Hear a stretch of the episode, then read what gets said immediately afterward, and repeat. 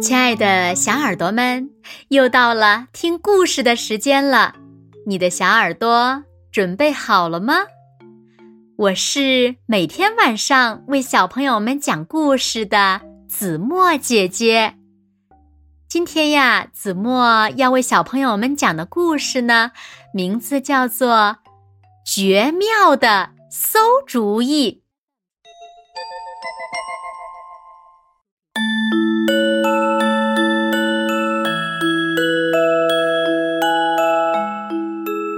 从前，有个贫穷又不太走运的人，他和他的母亲、妻子和六个孩子生活在小山村的一座棚屋里。因为家里太拥挤了，他和妻子经常吵架，孩子们之间也在不停的打闹。到了冬天。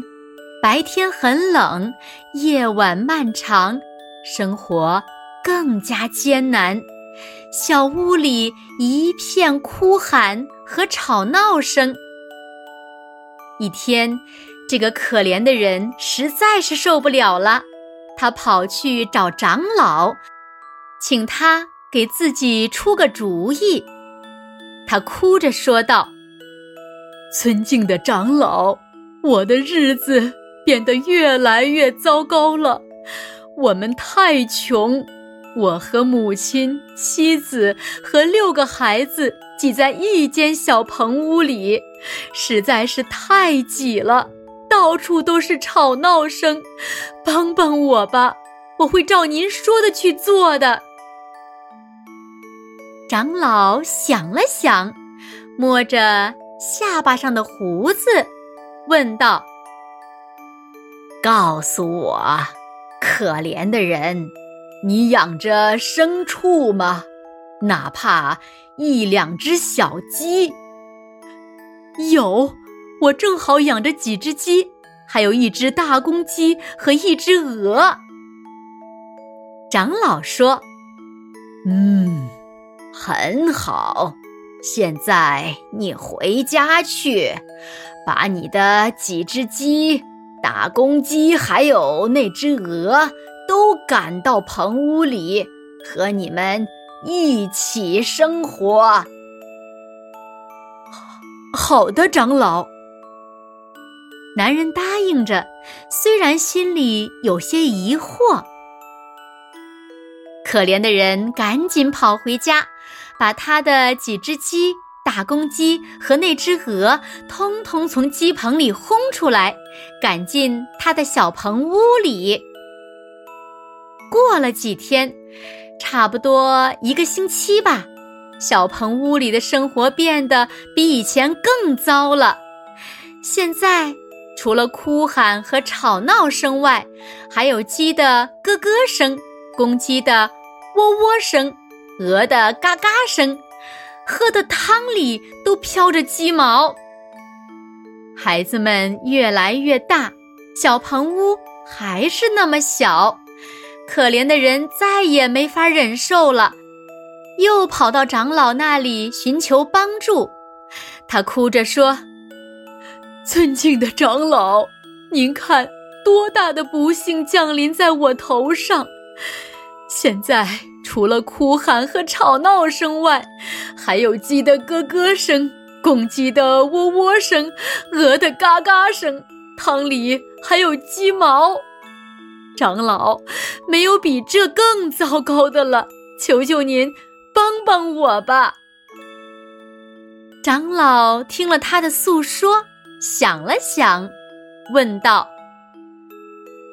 告诉我。”你不会碰巧还有一只山羊吧？呃，我真的有一只老山羊，不过它不值几个钱了。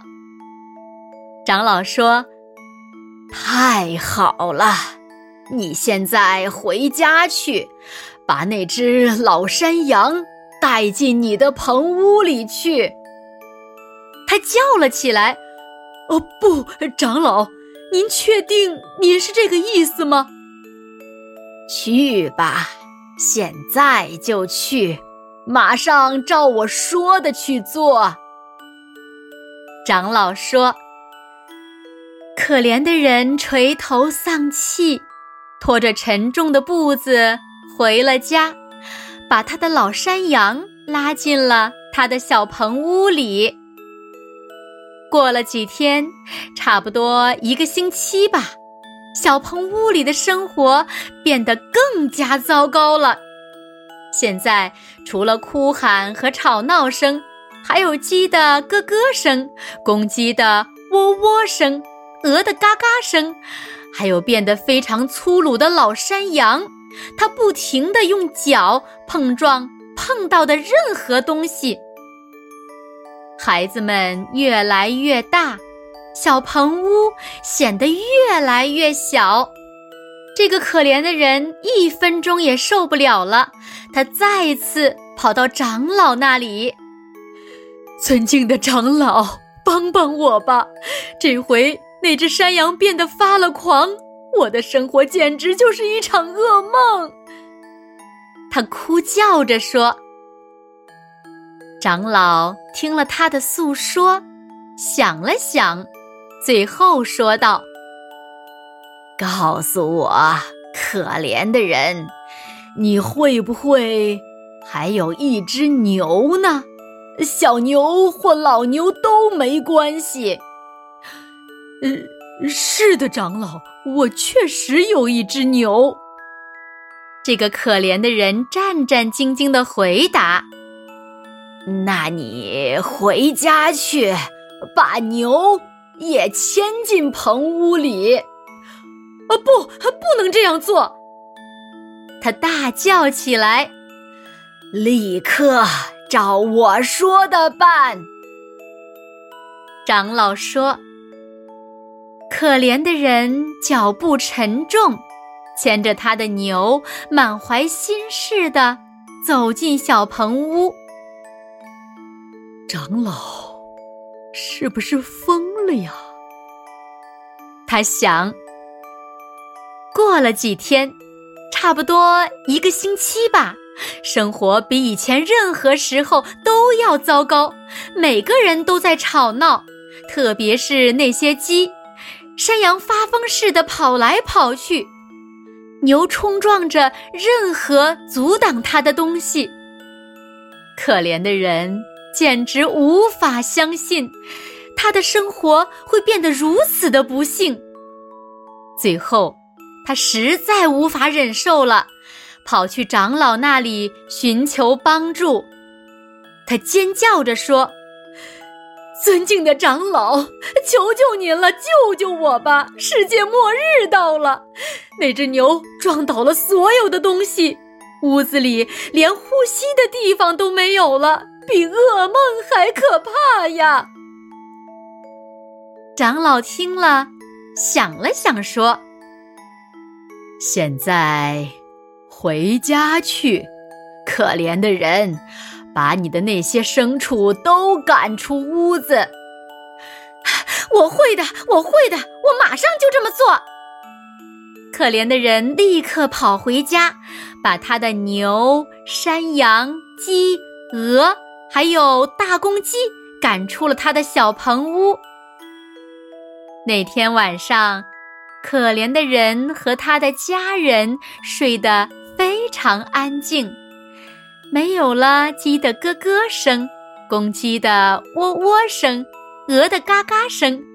屋子里的空间变得很大，呼吸都变得顺畅了。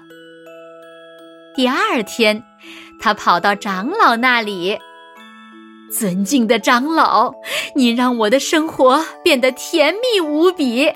还是那个小棚屋，我和我的家人们过得如此安静、宽敞、平和，生活真是太美妙了。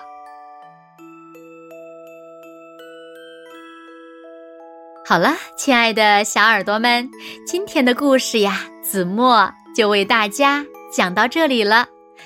那小朋友们，你们觉得长老？给他出的主意，到底是一个什么样的主意呢？快快留言告诉子墨姐姐吧。好了，那今天就到这里喽。明天晚上八点，子墨依然会在这里用一个好听的故事等你回来哦。你一定会回来的，对吗？